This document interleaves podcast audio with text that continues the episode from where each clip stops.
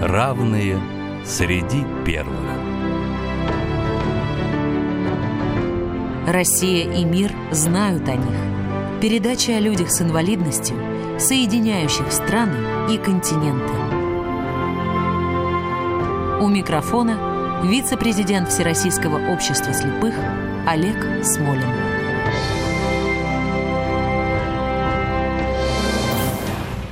Здравствуйте. Эту программу о выдающемся спортсмене и общественном деятеле мы начнем сегодня с фрагмента записи его любимой группы ACDC.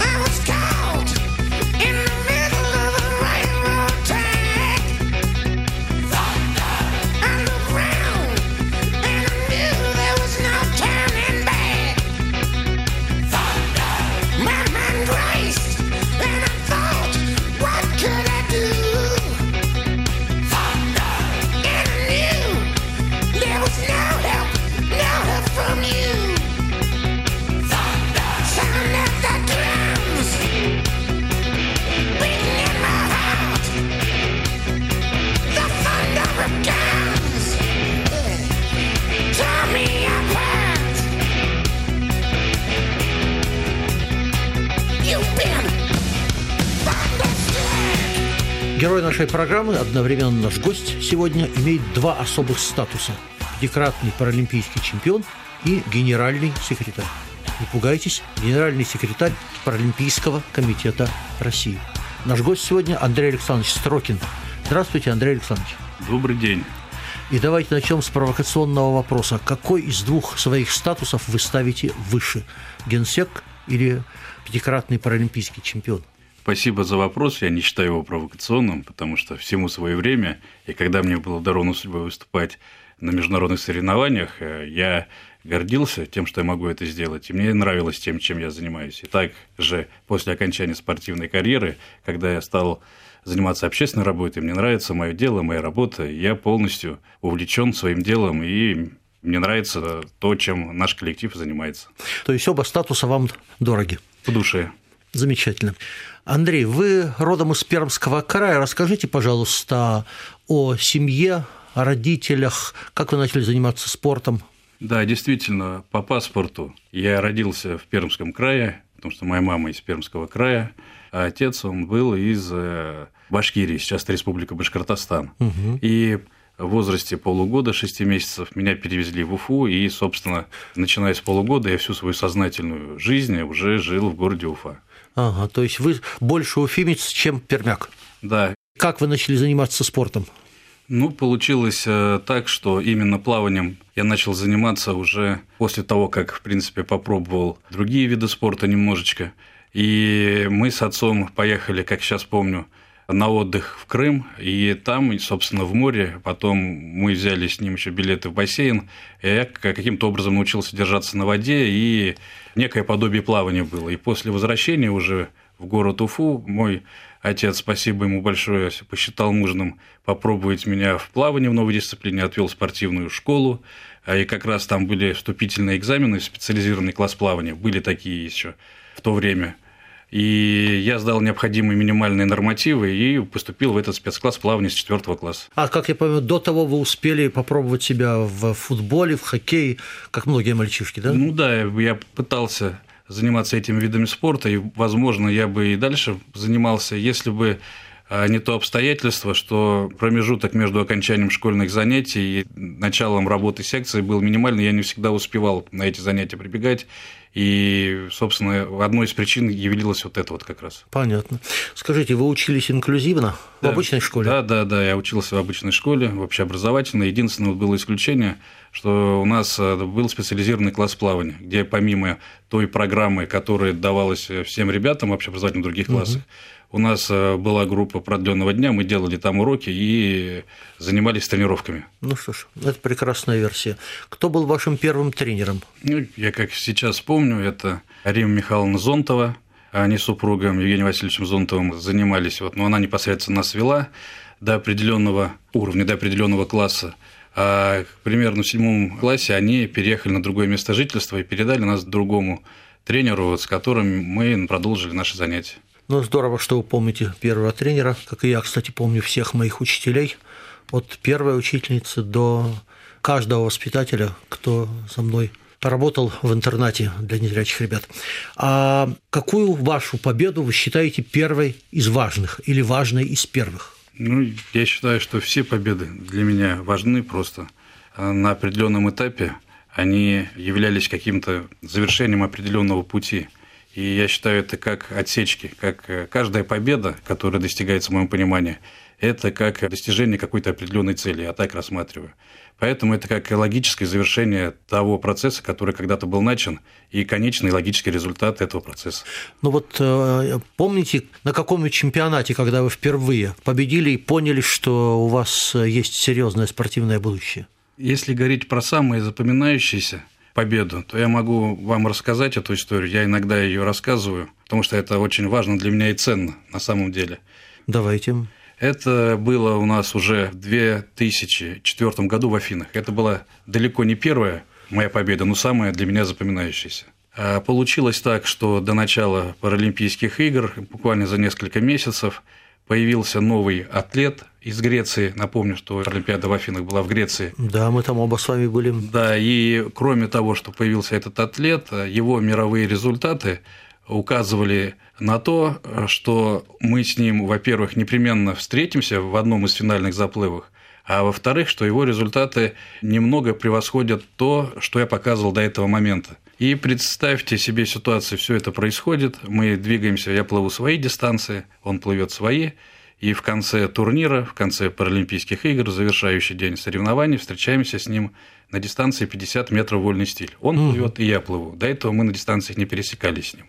И что получается? Весь стадион огромный, весь бассейн, все зрители поддерживают своего спортсмена. Естественно, Греция. И когда мы выходили из э, колрума, это место, где находятся спортсмены перед началом заплыва, и шли к тумбочке, и во время представления шум стоял неимоверный, и поддержка была неимоверная. И когда мы встали на старт, дали сигнал, когда плывешь, обычно не слышишь ни шума, что вокруг происходит вообще достаточно сложно ощутить.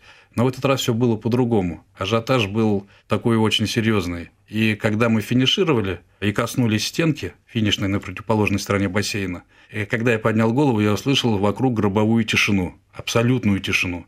И по этой гробовой тишине я понял, понял что, что победил. я победил, да, потому что все молчали. Вот это, конечно, очень интересное воспоминание. Да, Андрей, расскажите, пожалуйста, кого вы считаете своим главным в жизни тренером, наставником, если угодно? Ну, все мои победы мы достигли с Игорем Львовичем Тверяковым, потому что мы с ним прошли очень серьезный путь. Он меня всю вел мою спортивную карьеру, начиная с 1998 года, когда мы на официальные международные соревнования выехали, по 2009, и до этого, когда мы готовились, собственно, к этим играм. Как раз после того, как мои первые тренеры Зонтовы уехали в Астрахань, вот после этого момента он взял над нами, не только надо мной шесть, над многими ребятами, и вел вот до конца моей спортивной карьеры, которая закончилась в 2009 году. Ну что ж, давайте послушаем музыкальный фрагмент, посвященный настоящим наставникам. Мы уйдем, чемпионы и просто спортсмены. Вам с другими придется с нуля начинать. Вы таланту и мужеству знаете цену, Пусть другие научатся вас понимать. Да разве сердце позабудет Того, кто хочет нам добра, Того, кто нас выводит в люди, Кто нас выводит в мастера. Да разве сердце позабудет Того, кто хочет нам добра, Того, кто нас выводит в люди, Кто нас выводит в мастера.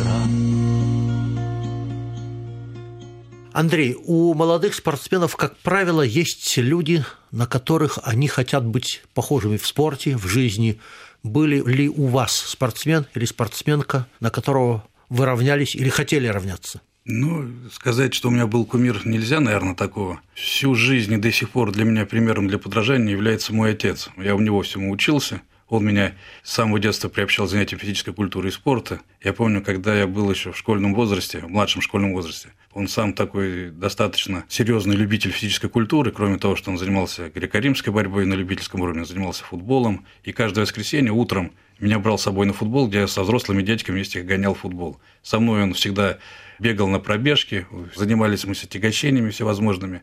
Поэтому примером, собственно, он для меня всегда был.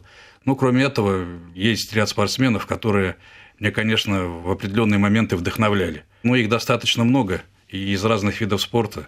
Сказать, что были кумиры, я такого сказать не могу. Ну, тем не менее, может быть, какие-то имена назовете их, когда вы сказали, что их достаточно много? Ну, например, э, мне отец в свое время подарил книжку про выдающихся боксеров тогда. И когда я читал про выдающихся боксеров современности, я прямо затаив дыхание, читал главу и раздел про Майка Тайсона, на тот момент непобедимого еще. Если брать э, наш отечественный спорт, то я всегда вдохновлялся победами Александра Карелина, если это борьба. Если это плавание, то это Александр Попов. И многие-многие другие выдающиеся наши олимпийские чемпионы. Ну что ж, прекрасно. Андрей, вы пятикратный паралимпийский чемпион. Расскажите про то, как давались медали. Про одну вы уже рассказали, может быть, самый запоминающийся случай из Афинской Паралимпиады. А когда еще были завоеваны медали, как это происходило? Ну, всего я участвовал в трех Паралимпийских играх. Это Сидней, Австралия 2000 год, угу. Афина, о которых мы поговорили, 2004, угу. и Паралимпийские игры Пекин. в Пекине, в Китае. Восьмой год. Да, да, 2008 год. Получилось так, что на своих первых играх в Австралии я завоевал две золотые медали. Дистанции? А 50 и 100 метров вольный стиль. Вольный стиль. Угу. Почему-то у меня лучше получалось всегда плавать вольным стилем. А в 2004 году, кроме этих дистанций, я завал золото еще на 100 брас и бронзу на 100 метров баттерфляй или дельфин, как у нас тоже иногда называют данный, ну, да, спорт, ну, да. данный способ плавания. То есть три золотые в Афинах? В Афинах три золотые, одна бронзовая. Одна бронзовая. Так, а в Пекин? А в Пекине получилось так, что я, будучи в статусе паралимпийского чемпиона, да, тогда четвертого года, угу. проплываю по своим лучшим результатам, то есть лучшие результатов четвертого года до этого чемпионата мира, вообще лучших результатов за всю свою спортивную карьеру. Но показанных моих результатов хватило только лишь для того, чтобы два раза в Пекине стать третьим. И это говорит о том, что с 2004 года и по настоящее время этот процесс продолжается. Результаты в паралимпийском движении, не только в плавании, во всех видах спорта, они стремительно растут. Э, рекорды в Пекине, рекорды мира ставились 300 раз, а в Лондоне в 2012 году еще 300 раз улучшались. Поэтому все развивается очень стремительно. И технологии из современного олимпийского спорта, подготовка спортсменов, медицинское обеспечение. Все переходит э, и в паралимпийский спорт тоже. Ну что ж, давайте еще послушаем вашу любимую группу.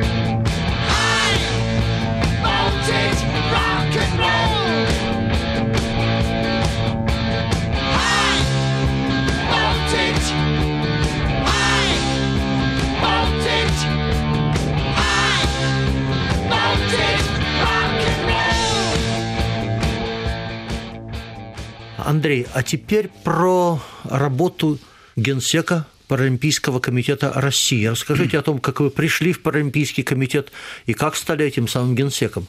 Ну, собственно говоря, тот опыт и знания, который был у меня накоплен, надо было как-то реализовывать в дальнейшем. И после окончания спортивной карьеры я пришел сначала в Башкирию в Центр подготовки спортивного резерва к директору данного центра Емельянову Евгению Ивановичу. Сказал, Евгений Иванович, ну вот хотел бы попробовать себя вот в каком-нибудь качестве, поработать. Вот, сначала, до того, как к нему прийти, я некоторое время попробовал тренером поработать, мне это понравилось, в принципе, интересная работа, но чего-то не хватало. И перешел работать э, на административную работу туда. Сначала в качестве специалиста поработал, потом ведущего специалиста, потом меня назначили начальником отдела паралимпийских, сурдоолимпийских и неолимпийских видов спорта Центра подготовки высшего спортивного мастерства Республики Башкортостан. А потом я несколько раз в процессе работы имел возможность встречаться с руководством Паралимпийского комитета России и тоже сказал, что мне было бы интересно попробовать себя в работе именно вот в организации в нашей такой крупной, головной, стремительно развивающейся. И у нас очень много молодых сотрудников. И вот в 2010 году приехал и попробовал себя, опять же, с самого низу в качестве рядового сотрудника работать в Паралимпийском комитете. Ну, от э, рядового сотрудника Паралимпийского комитета до генсека тоже дистанция изрядного размера. Как вы ее преодолели? Ну, у нас в Паралимпийском комитете до сих пор и тогда это ненормированный рабочий день. Всем дается возможность работать, дается возможность себя проявить. Это я знаю, я вам как-то вечером поздно звонил, но вы, оказывается, еще были на работе. Ну, у нас это в порядке вещей, поэтому у нас достаточно большая организация, и много видов спорта, и подготовка на месте не стоит. Это наша работа и наша жизнь. Андрей, вопрос, э, как мне кажется, достаточно сложный. Мы все знаем драму наших паралимпийцев, в основном без вины виноватых, пострадавших во многом за чужие грехи, отстраненных от Паралимпийских игр в Рио и выступавших в половинном составе без флага и так далее на Паралимпийских играх в Пхенчхане, и там, кстати, в половинном составе занявших второе место после американцев. Я думаю, это дорогого стоит. Как вообще удалось в таких условиях сохранить высокий уровень подготовки наших паралимпийцев? Ну, прежде всего, после того, как случилось событие вот в августе 2016 года, мы прежде всего сначала направили все усилия на то, чтобы восстановить наших спортсменов и членов Паралимпийского комитета. А параллельно с этим мы прекрасно понимали, что нам необходимо сохранить тот коллектив боеспособный, состоящий из спортсменов и сборных команд, который мы готовили на протяжении многих лет.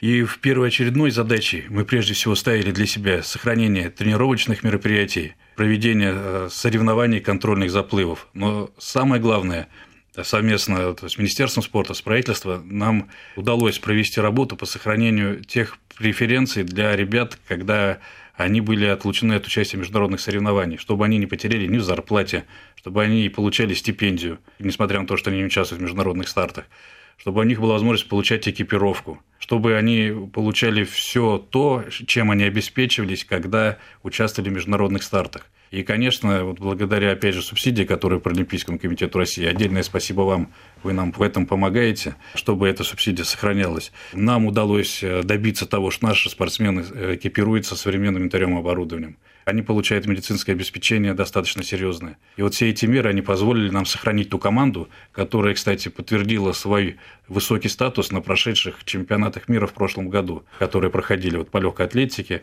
плаванию, пауэрлифтингу, где у нас были завоеваны медали после восстановления членства. Поэтому, конечно, было тяжело, но я думаю, в целом нам сохранить команду удалось. То есть, если в двух словах, уровень господдержки не снизился, несмотря на отлучение, а спортсмены продолжали работать так, как будто ничего и не происходило. Абсолютно точно. И, пользуясь случаем, хотел бы сказать искренне слова благодарности тем людям, кто нас поддерживал на протяжении этого времени в Минспорте и в правительстве России. Да, замечательно. Как когда-то пошутил Владимир Петрович Лукин, дай бог памяти, объясняя успехи нашей паралимпийской сборной, он говорил так, спортсмены сделали все, что могли, тренеры и доктора подготовили их к лучшей форме в нужное время, а организаторы им не мешали. Но отдадим должное чувству юмора президента Паралимпийского комитета. Андрей, а в чем, собственно, состоят обязанности Генсека Паралимпийского комитета России? Ну, обязанности генерального секретаря, они у нас четко прописаны в, уставе. в нашем уставе, и это достаточно большой объем работы. Прежде всего, это формирование наших команд для участия в Паралимпийских играх, порядки и принципы, критерии, чтобы э, все наши сборные команды по всем видам спорта, которые участвуют в паралимпийских видах спорта. Напомню, в программу летних паралимпийских игр входит 22 вида спорта. Летних 22, зимних 6. Да. Уточним просто для наших слушателей. Да, угу. да. И чтобы по этим видам спорта отбор в команды был исключительно по спортивному принципу, а никак иначе. И в соответствии с этим это взаимодействие с международными федерациями, со всеми по этим видам спорта, с Международным паралимпийским комитетом, по всем вопросам, связанным с участием наших спортсменов во всех соревнованиях, отборочных или квалификационных, или рейтинговых, любых международных соревнований. Вопросы организации проживания, питания, перелета, стартовых взносов, заявок на участие, технических заявок и так далее, и так далее, и так далее, и так далее. Все вопросы, которые связаны с участием в международных соревнованиях. Если мы берем Российскую Федерацию, это взаимодействие с органами исполнительной власти в области физической культуры и не только. Опять же, по вопросам участия как международных соревнованиях, так и в соревнованиях, проводимых на территории России. Правильно ли я понимаю, что особая часть – это как раз международная деятельность, которая выпадает на долю генсека? Ну, это, скажем, одно из направлений, возможно, оно самое крупное. Угу. Ну что ж, как вице-президент Паралимпийского комитета могу подтвердить, что решение об участии спортсменов всегда принималось именно по спортивному принципу. Может быть, поэтому у нас было минимальное количество конфликтов, и по подавляющему большинству вопросов руководство Паралимпийского комитета достигало того, что у нас сейчас модно называть словом «консенсус». Андрей, скажите, пожалуйста, как у вас сложилось то, что обычно называется личной жизнью? Расскажите о вашей семье. Ну, что я могу сказать? Я могу сказать только то, что со своей супругой у нас в этом году будет 22 года совместной жизни, чему я с одной стороны удивлен, а с другой стороны сказочно рад. Удивлен, потому что время летит очень быстро. А рад, что, что я с этим человеком очень давно знаком, и мы не ругались никогда, и достаточно дружно живем. Это большое везение в жизни каждого мужчины. Пожелаем вам благополучно Спасибо. отметить серебряную свадьбу, потом золотую, а далее не будем ограничивать волю Господню. Спасибо. Так, а дети? Да, у меня двое детей, две девочки. Так. Старшая и младшая. Старшая учится сейчас в институте. Э, старшую зовут Екатерина, младшую зовут Александра. Младшая учится в школе еще пока. Разница 7 лет, но они очень дружны и близки между собой. Ну, наверное, так и должно быть между родными сестрами. Конечно, да. Андрей, скажите, пожалуйста, а кроме спорта и общественной работы, есть ли у вас еще какие-то увлечения в жизни? К сожалению, вот э, из нашей беседы, наверное, уже стало ясно, что не так много свободного времени, потому Это что понятно. львиную долю мы проводим на работу, но когда есть свободные минуты, я с удовольствием провожу там на даче время. Мне нравится в последнее время стало на свежем воздухе заниматься какими-то делами, э, которые не связаны никак с бумажной работой, именно вот такой вот Понятно. физической. И кроме этого, нравится читать книги в основном исторические или перечитывать то, что я когда-то читал. Классику или классику, или по истории нравится какие-то читать вот э, записки кого-нибудь. Мемуары. Мемуары, да. Ну, вот так вот. На основном, конечно, мне все свое свободное время стараюсь посвящать семье и проводить время в кругу семьи. Ну что ж, замечательное увлечение. Дорогие друзья, время нашей программы заканчивается. В заключение позволю себе сказать, что не каждому человеку и даже не каждому герою нашей программы удается прожить, как сказал бы Михаил Лермонтов, две жизни за одну. Андрею Строкину это удалось. Он очень ярко прожил жизнь спортсмена и сейчас живет очень ярко как общественный деятель. Давайте же поблагодарим нашего героя за славу, которую он принес своей стране, и пожелаем ему, чтобы вторая жизнь была такой же яркой, и чтобы следующее поколение российских паралимпийцев держало честь страны также высоко. Напоминаю, нашим гостем сегодня был Андрей Александрович Строкин, пятикратный паралимпийский чемпион и генеральный секретарь Паралимпийского комитета России. Андрей Александрович, спасибо за участие в программе и особенно за работу в интересах наших спортсменов и нашей страны. Спасибо огромное за уникальную возможность побывать в этой студии и поучаствовать в вашей программе. Всего доброго. Со спортом мы расстанемся не скоро, но время не унять и не сдержать. Придут чистолюбивые дублеры, Дай Бог им лучше нашего сыграть. Тебе судьбу мою вершить Тебе одной меня судить. Команда молодости нашей Команда, без которой мне не жить. Ла-ла-ла-ла-ла-ла-ла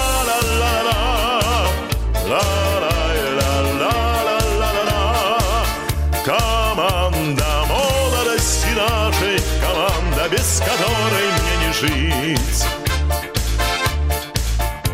На верность проверяются таланты Нам есть за что судьбу благодарить. Мы преданы единственной команде Команде, без которой нам не жить. Тебе судьбу мою вершить тебе одной меня судить. Команда молодости нашей, команда, без которой мне не жить.